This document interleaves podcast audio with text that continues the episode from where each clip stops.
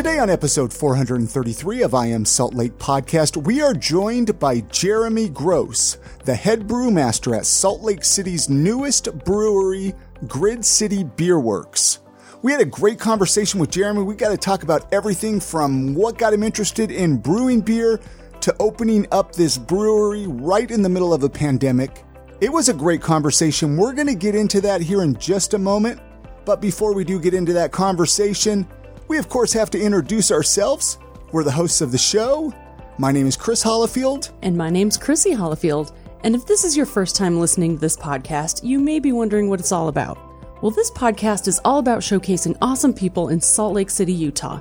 We get to talk to business owners, comedians, authors, tattoo artists, restaurant owners, breweries, distilleries, really anyone that might have a cool story to share. All right, are you thinking of maybe moving to Salt Lake City? Are you looking at finally getting out of the rent game? Is something gnawing on you to say, get out of the rent game? Hey, you need to contact our good friend Monique at Market Source Real Estate. The cool thing is, she actually helped us find the home that we're recording this podcast in right now. And for the last 20 years, Market Source Real Estate has been specializing in helping people just like you and me buy and sell homes in Sugar House as well as the greater Salt Lake area. The cool thing is is they have a background in flipping houses because they've owned almost 20 homes themselves. So they really know all the ins, all the outs of older homes if older homes are your thing.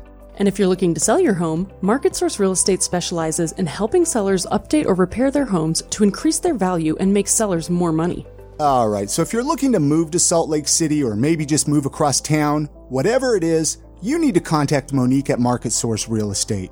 You can find her info at thinksaltlakeCity.com or better yet, her phone number 801 810 6773. Many thanks to Market Source Real Estate for sponsoring this episode of the podcast. Let's get into that conversation that we had with Jeremy Gross, the head brewmaster at Grid City Beer Works. Enjoy the conversation. Here we go. Uh, but let, let's start right in with what your role is at Grid City Beer Works and how that started for you. Okay. Uh, like I said, my name is Jeremy Gross. I am the head brewer partner uh, for Grid City Beer Works, Salt Lake City, Utah. Startup brewery, brew pub, restaurant. This started five years ago uh, when I was introduced to Drew Reynolds, the CEO, through a mutual friend. And then he had moved in next to another gentleman named Justin Beliveau. And Justin Beliveau is the president of our company. Drew came over to my house one day and uh, tasted one of my beers.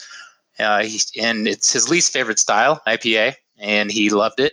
I made him love IPA, so he kind of hates me for it. But uh, so after that, he literally gave me a credit card and funded my brewing operations. I've been brewing uh, beer for him for five years. So the beers that we're serving in in house, I've brewed forty or fifty times, uh, just on a small system. So how long have you been brewing beer, like as a hobby? Like when did you get into it? 20 years. So I moved to Park City when I was 19 in 1997. Call it the, the dark days of the Utah beer. You couldn't get full strength beer, but at the liquor store, sitting on a shelf at 70 degrees, there were very few options. So I, like a lot of brewers, you know, bought a homebrew kit and started brewing beer, and then uh, just fell in love with it and uh, continued uh, reading all I could about it. And uh, I was also working in fine dining restaurants been all over, all over the world through wine countries of really kind of in love with wine as well and uh, spirits as well kind of a passion for me as well so uh, but just kept brewing and then got a job at the bohemian at, in 2003 when they were pretty new and then worked there for about a year driving all the way from park city to mid to midvale to work there for very little money but i got some cool experience got to work in a brewery and and work with authentic Czech styles, which was which was pretty cool. Were you brewing beer at Bohemian? I was the assistant brewer, so I was cleaning tanks and helping with brews and uh, delivering beer, cleaning lines, all the grunt work, lifting kegs, just with my back into the van and delivering oh, wow. them. yeah, but learning from the master, right? Yeah, the guy I worked under, uh, his name's Chainsaw. He works for the uh, co-op, Utah Beer Co-op now, and he had learned off of uh, the guy that started it, and this guy was literally off the boat from the Czech Republic. So very authentic uh, brewing, uh, traditional brewing styles from from the Czech Republic. That's not where like I got all my knowledge, but that was a good start and kind of piqued my interest in it. And I've always been interested in those styles and going to Germany and Europe and drinking the beer there uh, is, is an inspiration for how I like to drink beer and brew beer. So and then uh, I took a break uh, from uh, the Bohemian. Just couldn't really afford to drive down there uh, for what I was getting paid, and kind of learned what I learned, and then moved on. Continued to bartend and work in fine dining restaurants, and then a little later got a job at Uinta Brewing Company as a production brewer. I call it their small system. Now they have a really big production system. It's like 130 barrels or something, uh, brew house. But I worked on their 40 barrel system, which is still pretty big. It's four times our brew house at Grid City. I worked there producing wort for a few years, and then uh, yeah, and then my wife got pregnant and couldn't work for beer anymore. So uh, I had to quit. And then I ended up getting a job at High West Distillery. Well, funny enough, I moved down to Salt Lake to work at Uinta to be closer, and then I ended up getting a job at the High West. So either way, I was driving that canyon um, like five days a week. Uh, but I was with High West for the last seven years all while we were hatching this plan, man. You know, it's been a, a, long road. We've changed the business model a little bit, and then everything finally came to fruition. You know, went through uh, started construction in June, and then uh, just as we were about to open our doors, two days before the ribbon cutting, they shut everything down. So it's been a wild ride. So here we are. And I want to get into all that. I do have one question though, and just because I'm kind of intrigued. So you were distilling liquor then at High West, right?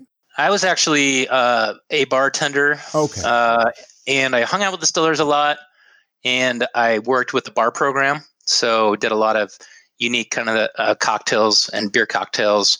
And uh, they have a great bar program. The the bar managers are great up there, and the, really High West in general is kind of an iconic brand nationwide, and kind of put Utah on the map uh, as far as liquor is concerned. So I think they're they're doing awesome stuff. Everything they've done is is great for Utah and and great for for the U.S. Honestly, so. Yeah, I was just curious. I was curious because I was like, well, I wonder what he likes better, you know, distilling liquor or beer. But it, yeah, well, they get mad at me, uh, our, my partners, when I talk about my love for spirits. But yeah, you know, I'm definitely very interested in that and have a lot of knowledge in that realm. I was a tour guide there as well, so I would take people around and do private tours of our big facility in Wanship and the Park City facility, and I would help train new tour guides and stuff. So just didn't get back into production just because of the financial aspect of it, right? Do you ever see like Grid City going further than beer, like maybe getting into some whiskey and stuff like that? Yes, we. I mean, I don't want to spill beans or anything. We have we have aspirations to do a, a bunch of different stuff. Sure. So uh, yeah, we're not just stopping. This was kind of our first one. We initially had, had planned a much bigger production facility with like a dog park and an outdoor German beer garden, but it just got a little big and and scary, and so we decided to take a step back. And it was in an area part of town that didn't have the traffic and the eyeballs on it as our, our current location does. We're on 21st South and 333 West. So we're just like we have forty to fifty thousand cars driving by our place every day, right across from Home Depot. So no, I, uh, I know exactly to have that traffic, yeah. yeah, to have that traffic is just great, you know. So we decided to, to do a smaller brewery, even though it's almost as expensive as the big one. so you mentioned you opened, you did the ribbon cutting two days after. No, we were set to do the ribbon cutting. But but you but you guys are open now, though. We're open for to go. Okay. Curbside pickup. How is that? I mean, is that is that hard to keep your excitement going when you kind of have this big slap in the face? Well, you know, it's a little humbling. So yeah. we're just taking it day by day. Honestly, things are changing so fast. we have the option to open for in in house dining and, and drinking, but it's it's just not really what we want to do right now. Sure. We don't want our experience, our first experience, to be like that. What the state is is offering. So there are certain guidelines that are just kind of limiting for for in house. Yeah, that makes sense. What because you got to like space people out what like ten feet, six feet, something yeah, like that, which would be yeah, really hard to and do. And we have a gigantic, huge, beautiful bar like right in front of the brewery. Like you're looking down the cellar to the brew house, so it's part of the experience, and the bar is part of the experience. And you can actually have people at the bar right now, so it's oh, a little bit man. of a bummer. So we're gonna wait it out. We have some things planned for the summer things we're working on uh, that are going to be unique and uh, kind of pretty exciting. I, I, can't talk too much about them because they're not really approved yet. But we're going to be doing some cool stuff to pique people's interest and hopefully get some social interactions with people. And then until we can open safely and, and the way we want to open, that's really the kind of path we're taking right now. Plus, we're probably gonna, we're going to wait for other people to open and see how it goes for those guys too. So I think that's what everybody's doing though. Everybody's we're, we're all just waiting for everybody else. well, there's a, there's a few places open. Yeah, there, there, there, are. There are. It is kind of. It's like, well, what do we do? But what about live music? I mean, are you going to be able to like have an acoustic guitar player or anything like that, like inside there, or what kind of space do you have inside? We have a rooftop deck, so the whole building is like 6,600 square feet. 2,000 of that is brewery space, and above the brewery space, we ripped out the entire ceiling so basically took almost two thirds of the ceiling off the building, took it down to four walls, ripped out the concrete, repoured all the concrete, poured the concrete in the brewery to slope. So, you know, all the liquids drain. We don't have pools of water hanging out where bacteria can grow. Uh, and then we reinforced the rooftop deck with steel beams as we have to to make it seismically acceptable for code to have people on the deck. So then we have a 1,700 square foot deck on top of the brewery. Uh, wow. uh, where the brewery is. And we are building a bar up there. And we already have lines drawn from our cold storage. So the beer the beer will be drawn from the cold storage to the the front bar and the rooftop deck bar. And we just haven't uh, been able to finish the rooftop deck bar. we went a little over budget on our brewery, but we were planning on doing that this summer. Uh, but mm, COVID kind of killed that for a second. So, but we're still planning on doing that. No, man, I'm I'm really stoked that your spirits like, and I guess that's kind of. I mean, there's no other way to do it, right? You just got to keep plowing forward. I think yeah. it's awesome. I mean, what what do you do? Yeah, I guess you don't really have a lot of other choices. Go big uh, or go home in, in, the matter, and we're with, all home with so. what you're doing right now. Yeah, I mean, we got some relief from the government. We're not paying taxes yet, so you know, pay deferments on our loan, break on taxes and the, the paycheck uh, protection program is getting me paid still. But yeah, it's every day is a, uh, looking a little brighter, but it, there's always a bit of darkness there too. But you got to look to the light, right? So yeah. So how how can people try your beer like right now? Can where can they pick it up? At the brewery. okay, just come it, in and buy yeah, it at the brewery to go. As fresh as it possibly is. How many different brews do you have? We have we have five different beers now. We have a traditional house pilsner, which is a very traditional Czech style pilsner. Clocks in at 4.5 ABV, uh, and then we have a hoppy pilsner, which is similar to the house pilsner. It goes through a similar process, but it's only single decocted, not double decocted. So double decoction is the, is the house pilsner. Um, that's kind of what they do in Czech. They do triple to to single decoction, depending on the beer. Uh, and do you guys know what decoction is? I don't. No, tell nope. me. So decoction is a very labor intensive process. They originally did it because they didn't understand enzymes back in the day. So during the mash, you have a series of different mash uh, rests, uh, temperature rests that do different things, and different enzymes work at different rests. So back in the day, they just did it by a finger test. They would uh, pull a portion of the mash and boil it, and then add that back. And due to the viscosity of the mash, they would notice things are happening. Sugars are being created from starch and whatnot. And uh, so they do still do that in Czech, and it's a very, very labor intensive process, but it basically creates what they call uh, Maillard reactions, these the caramelization. You get the same thing if you're cooking down soup or something, you'll get these Maillard uh, reactions. Uh, it's just a caramelization interaction of amino acids uh, and proteins. But anyway, it creates a really rich malty beer, but it takes a long time to do. And a lot of people don't do it because a lot of malts are modified uh, nowadays. I use an unmodified malt, and then I go through this long process to create this authentic style beer. So anyway, so both pilsners are decocted. Um, the house is double decocted, and the hoppy is single decocted. So I only do one decoction on the on the hoppy pilsner. So double decocted pilsner, I'm there 16 hours a day. Single decocted, I'm only there like 12 hours a day. Wow. So anyway, the hoppy pilsner is 100% Pilsner malt, just like the house Pilsner. Yeah, it's single decocted, like I said, and it's hopped similarly, but with Tettnang, not Saaz hops, all the way up until the very end. And then the whirlpool, which is the very uh, last point that the beer is in the kettle before it enters the fermenter and it's chilled. I add a ton of lemon drop hops, which are these super bright, lemony, kind of citrusy hops, kind of really nice hops. So that adds this distinct kind of lemony zest and zing to, to the beer. This episode of the podcast is brought to you by the Salt Lake City Dreadlock Shop. The Salt Lake City Dreadlock Shop's mission is to make Utah cool one dreadlock at a time while offering a clean, affordable, and professional experience filled with love and understanding. And I know because I can personally vouch that this is true. These guys are amazing. They will help you with anything you need. You can text them to get a free consultation or ask questions or get advice. Their phone number is 801-824-8298. You can text them, tell them what you're looking for, include your name, and send them a picture so they can give you kind of an estimate of what your hair would cost. Wait for a response. They will text you sooner than you think. You can also visit them at slcdreads.com or follow them on Facebook and Instagram. And thank you to Salt Lake City Dreadlock Shop for sponsoring this episode of the podcast. Now, you guys serve food there, right? As well. Yeah, we have an awesome chef, man. He's uh, just came from a fine dining uh, restaurant in uh, Chicago and worked at this uh, awesome place in uh, Tampa, Florida, where my buddy does business. And uh, our general manager actually was from the same restaurant. It's called Stein and Vine, and they do this awesome Stein and Vine. So they have beer and wine, and they do this really creative, awesome food. And the place is just just packed. All it says is pub uh, on the on the front, and it's in a strip mall, and you wouldn't even know it's there. And the place is just like a locals hangout. Everyone knows about it. So they work there together, and then uh, his name's Ian, and Jen is our general manager.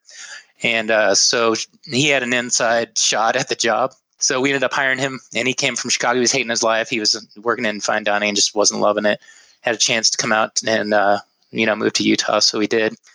And uh, he's super creative. He's done a lot of Southern cooking. He's worked at Japanese grills. Like the dude's really creative. So we're we're having fun going back and forth with our uh, creativity on food and beer and, and, and spirits and stuff. So we're going to do some cool stuff, I think, with our food and, and our beer once we get open. So we're excited to, to bring that level. Not many people, like when they open a brewery, even if they have food, they don't, they kind of like the food's the redhead stepchild. Right. And it just Yeah. anger, that angers me. Like I've been to a lot, like a, some really good brew pubs outside of the state that treat the food a- as an equal playing field. And I think they go together really well. So that's kind of part of our philosophy. We want elevated food and beer, and I think that's going to be a, a, game changer, honestly. So Yeah, that creates a more solid experience, you know, when, when both things are high quality. yeah, and you know it might be a little more expensive because we're using like local ingredients and, and high quality meats. We're not, you know, using factory farm meats. We're passionate about, you know, the environment and and all those things. So um, I think people are going to get it and enjoy it. If not, we'll be drinking and eating it all. Drinking and eating well. That's what we're doing now. what is it about brewing beer that you love? I mean, there's got to be like a few things or one thing about it that you just love. It's the whole process, man. It's the smells, it's the process, it's the science, it's the art. Like there's so much that goes into it. It's the blood, the sweat, the tears, the danger of killing yourself if you do something wrong. like it's it's it's a crazy it's a crazy thing, man. You're dealing with harsh chemicals, you're dealing with pressurized vessels.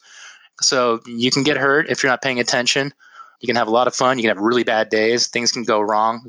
All kinds of things can go wrong, and they do. Like when I worked at Uinta, just when you're in a production brewery like that, something's always breaking, so you're constantly fi- fixing things. Luckily, we have a pretty new brewery, and there's still things that go wrong once in a while, but uh, that's where kind of maintenance comes in. You got to maintain your equipment. So it's just everything, and it's it's the lifestyle. You walk in a brewery, you smell the fermentation, like, and in our brewery, it almost smells too much like a brewery. You're at the you're at the bar, and I'm dumping, you know, harvesting yeast. You know, I'm brewing. You smell all the smells. Like it's it's a it's a pretty crazy uh, environment in there. Like you really feel like you're in a brewery there because there's no glass walls. There's nothing. It's just brew house. All the vessels, the stainless steel vessels, are right behind the bar. It's pretty crazy. Do you ever see yourself like teaching classes, teaching people how to brew beer? we had like plans for all kinds of stuff like that bring bring homebrew clubs in and stuff. So that's all kind of on the back burner until we open and we figure out how to do it. But yeah i mean we want to be engaged with the community and stuff however we can. But i'm pr- i'll be pretty busy man. Rather than teach classes i think i'm probably just going to be working sweating. This episode of the podcast is brought to you by Empire Merchandise. Remember, when you support our sponsors like Empire, you're supporting this podcast. Empire Merchandise carries the best vape juice, mods, CBD, glass pipes, clothing, and so much more. Empire is located right downtown at 680 South State Street in beautiful Salt Lake City. Stop in, check the place out, pick up some vape juice, and tell them that I Am Salt Lake podcast sent you. And many thanks to Empire Merchandise for sponsoring this episode of the podcast. There's so many breweries here in the Salt Lake area. I mean, do you guys all get along pretty good or what? What's Yeah. Yeah, man. Honestly, it's a great community. A lot of those guys have been great to us and helped us out. Um, you know, whether it's like using their keg machine because our keg machine was supposed to be here in December and it's still not here. So uh, things like that, like, and then people, you know, trading ingredients and helping each other out with hops or or, or crowler cans. Like, it's a pretty tight community. Well, I would imagine you like like to drink each other's beers, right? Like it's Of one of course. those things that it's like well, and, can- and the cool thing, yeah, and the cool thing is everyone's not necessarily doing the same thing, so you can get a wide variety uh, of styles and flavors by uh, just drinking other people's beers. Because there's things like I, I'm probably never going to do, like a milkshake IPA with lactose. I probably Ooh. probably never see me do that. now why would you never do that? It's just not my thing. I was gonna say it sounds good. I was going to say, I don't think I'd even try And my that. partner's vegan, so I don't want to brew a beer that he can't drink. It'd be kind of messed up, you know. Okay. we'll be doing all kinds of unique stuff. I mean, we had plans to do some really unique stuff.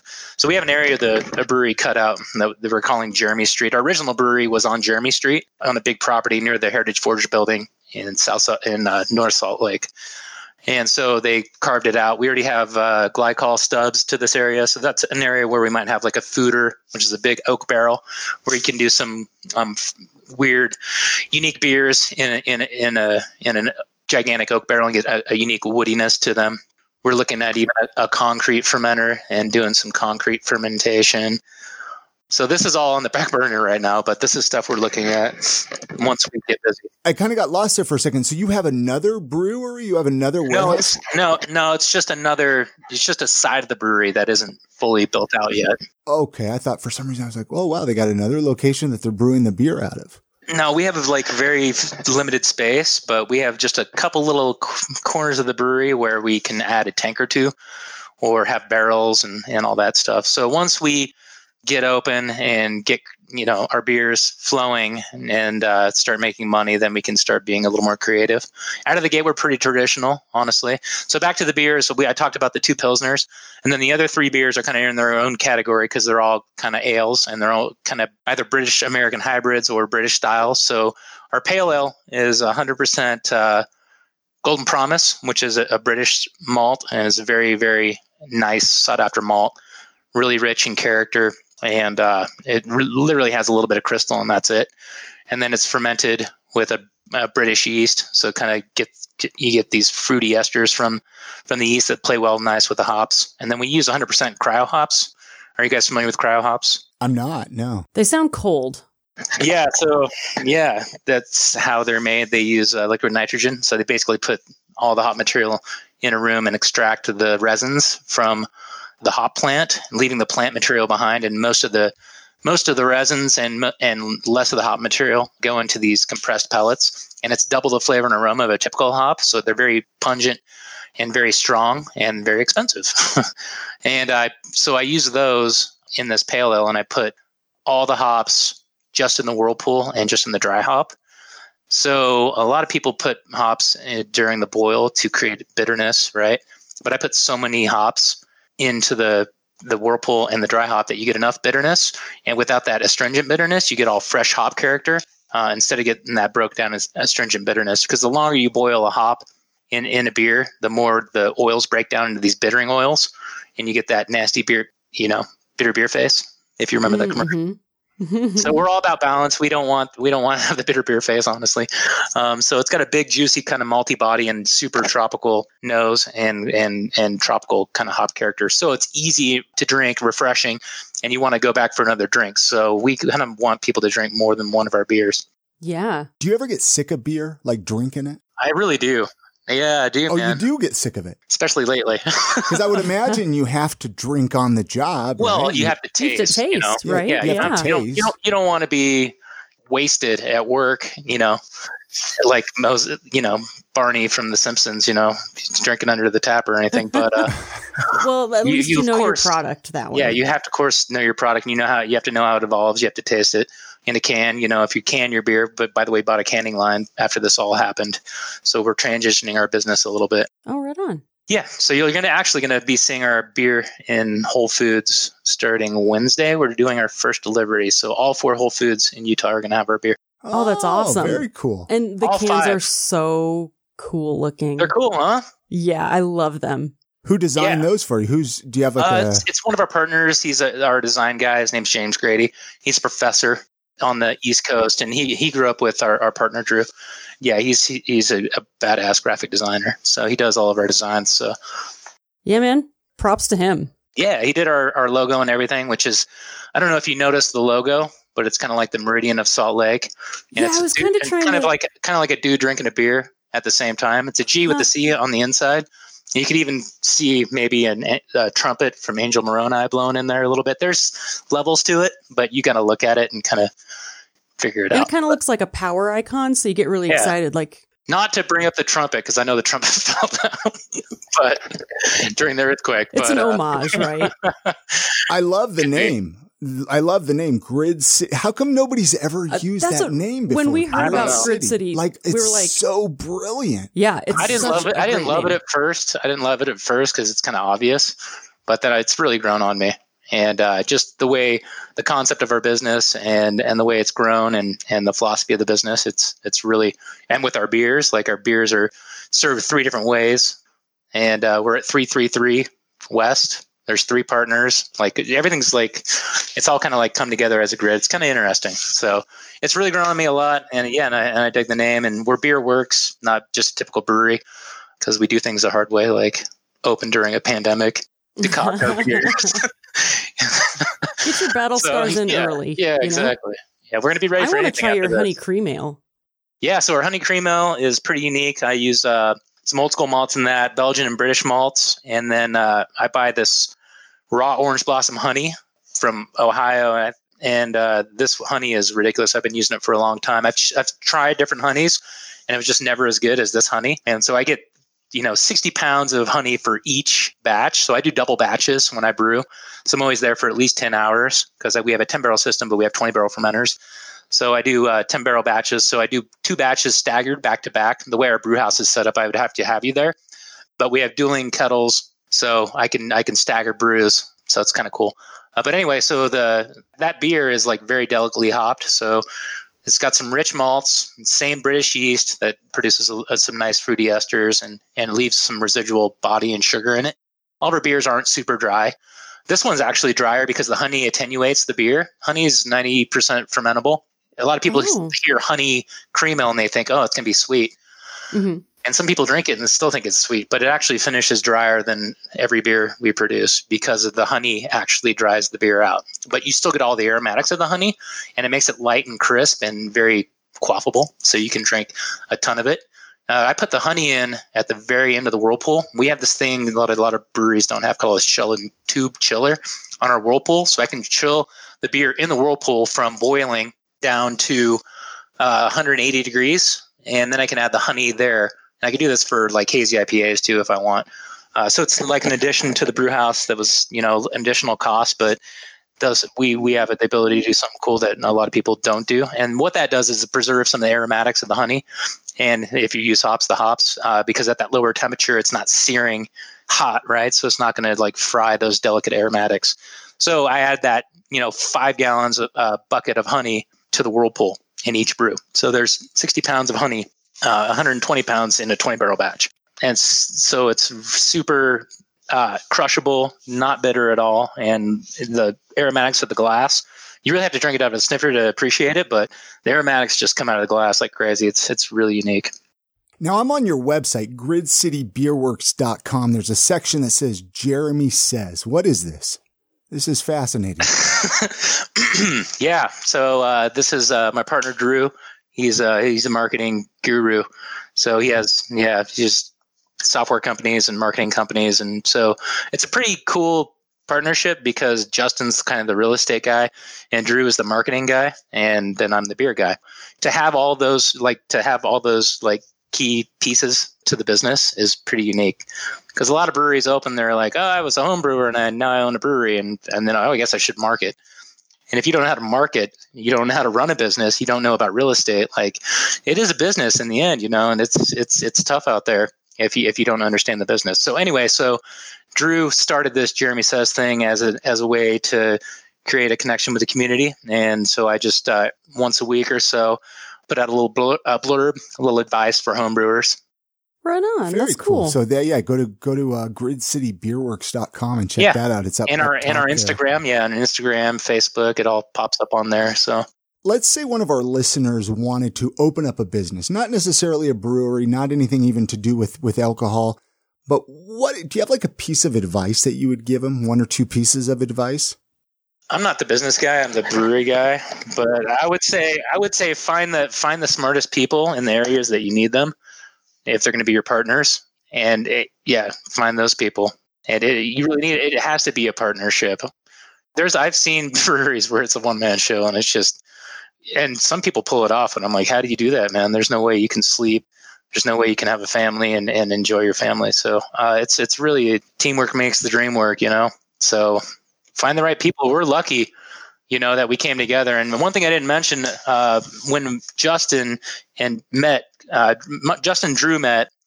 Justin thought Drew was this raging alcoholic, which kind of is true. Uh, but Justin had a family, and he's like, "Who's this crazy guy that moved next door to me?" So Justin came over to meet Drew, and Drew showed him his beer cellar, and wow, opened uh, Justin's mind to to the beer world.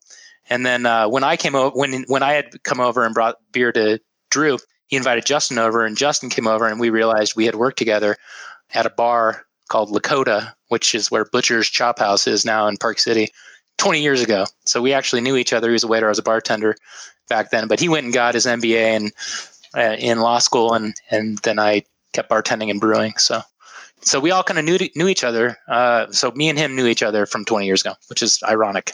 That's pretty rad. So when you're not brewing beers, what are some of your other hobbies and interests? Like what are some of the other things that keep you busy, man? Well, I moved here to ski. I had a cousin that lived here and uh, backcountry skiing the Wasatch. I used to do that a lot. Used to ski a lot. Mountain biking, I really love.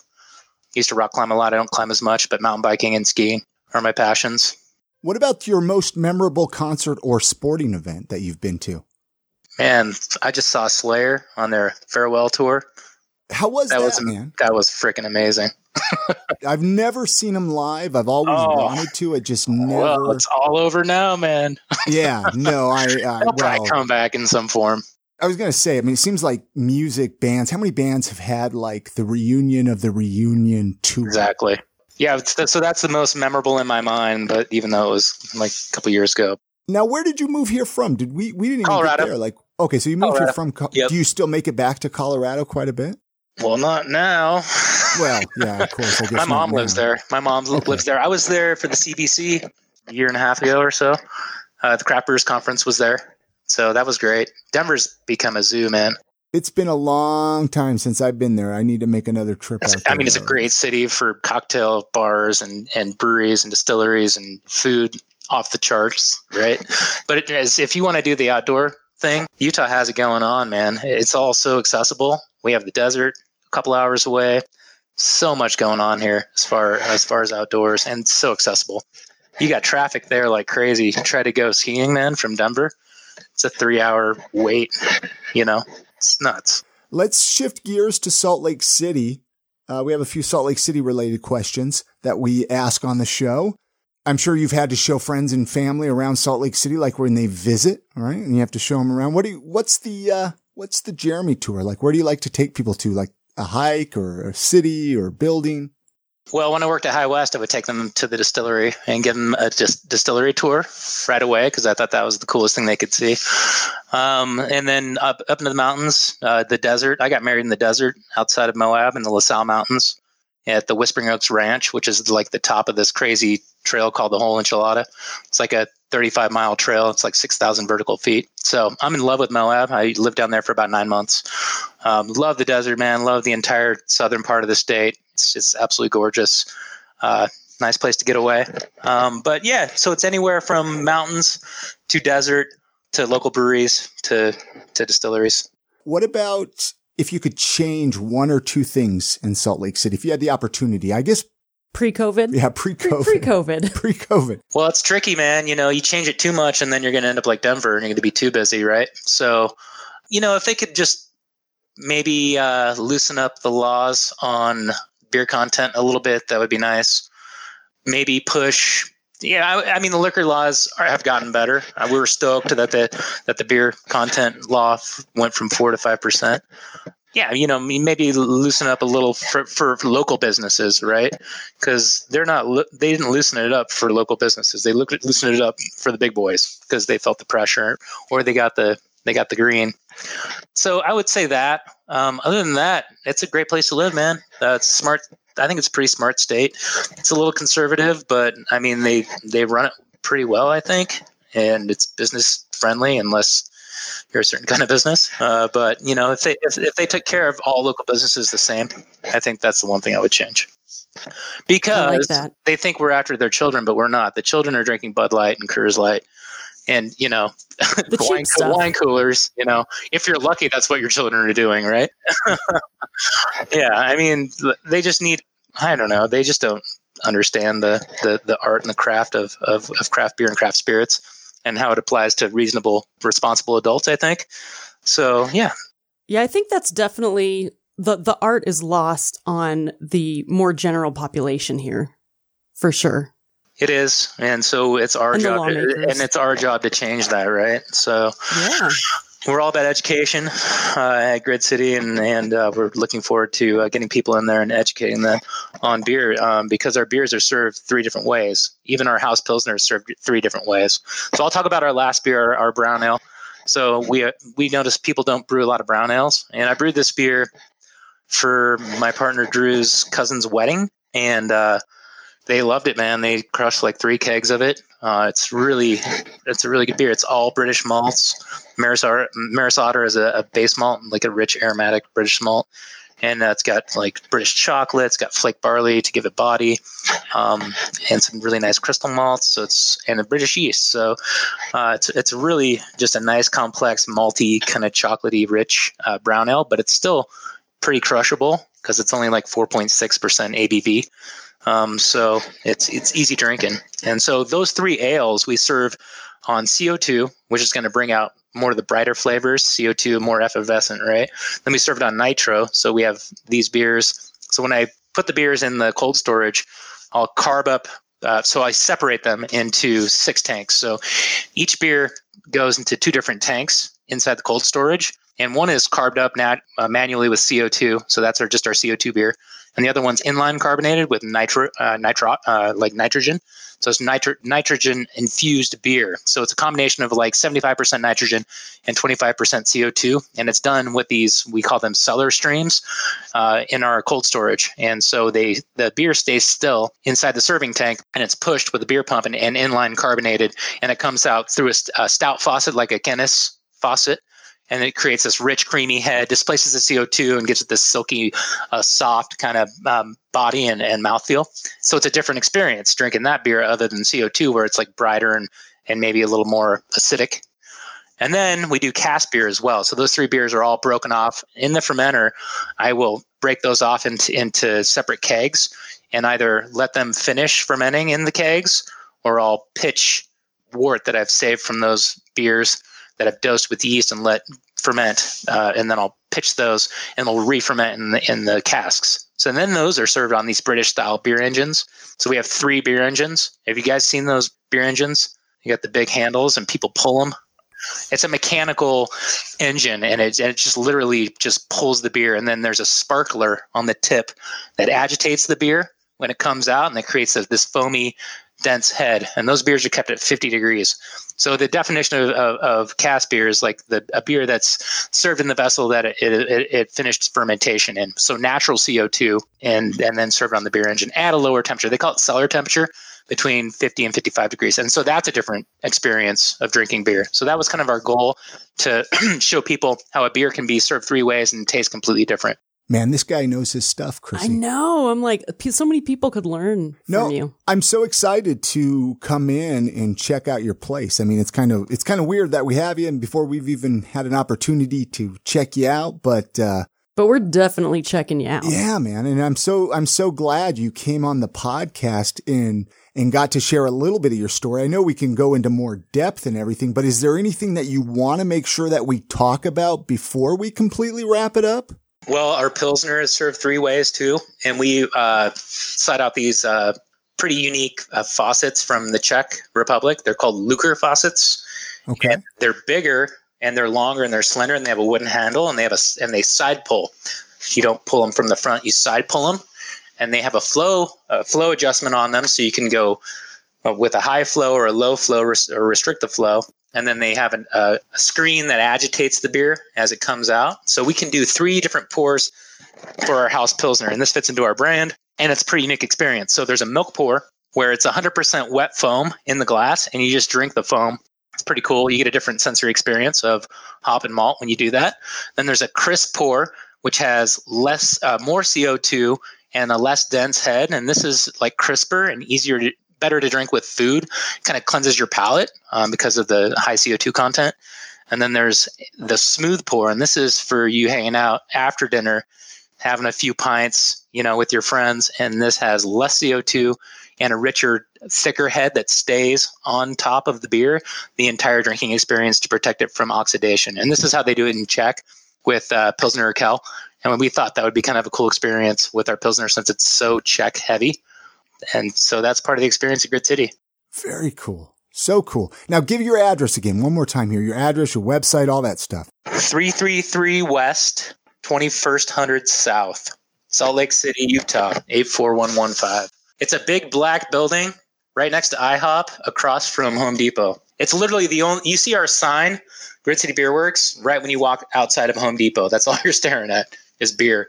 It's kind of cool. And right now, people can come in and get some of your beer, take it. Yeah, you can yeah, and our chef's uh, throwing down some killer food to pair with the beer. He's only doing like one thing a day now, but he, we always have a vegan option and we always have a regular option uh, for food. Uh, and he's and we're going to do that with when we open as well because one of our partners is vegan. We realize, you know, the importance of of of that and and catering to that base of, clientele. And even all of our sauces and everything else are vegan.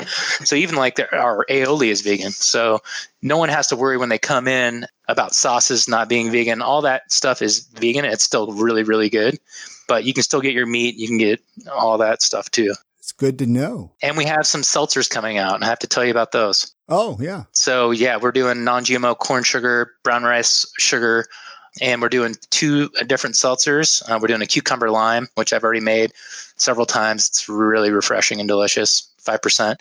And then we're doing a hop seltzer where I'm using those same cryo hops, which just create this rich aromatic kind of hop character and that hop seltzer uh, will be out as well. So look for those. Uh, we're about to, start canning those in a couple weeks, and you'll probably see those at Whole Foods within three or four weeks, I would imagine. Or you can pick them up at our brewery, but just look for our website and for, for that information to come out. So I'm, I'm, on. I, I, like drinking seltzer when I'm not drinking beer, man. It's low calorie, you know. It's refreshing. It's crisp. It's good stuff. Chrissy has a final question that she asks everybody that comes through here. Jeremy, I'm going to let her ask you that. Thank you again so much for coming and doing the podcast. And uh, I always tell people, you know, let's catch up down the road.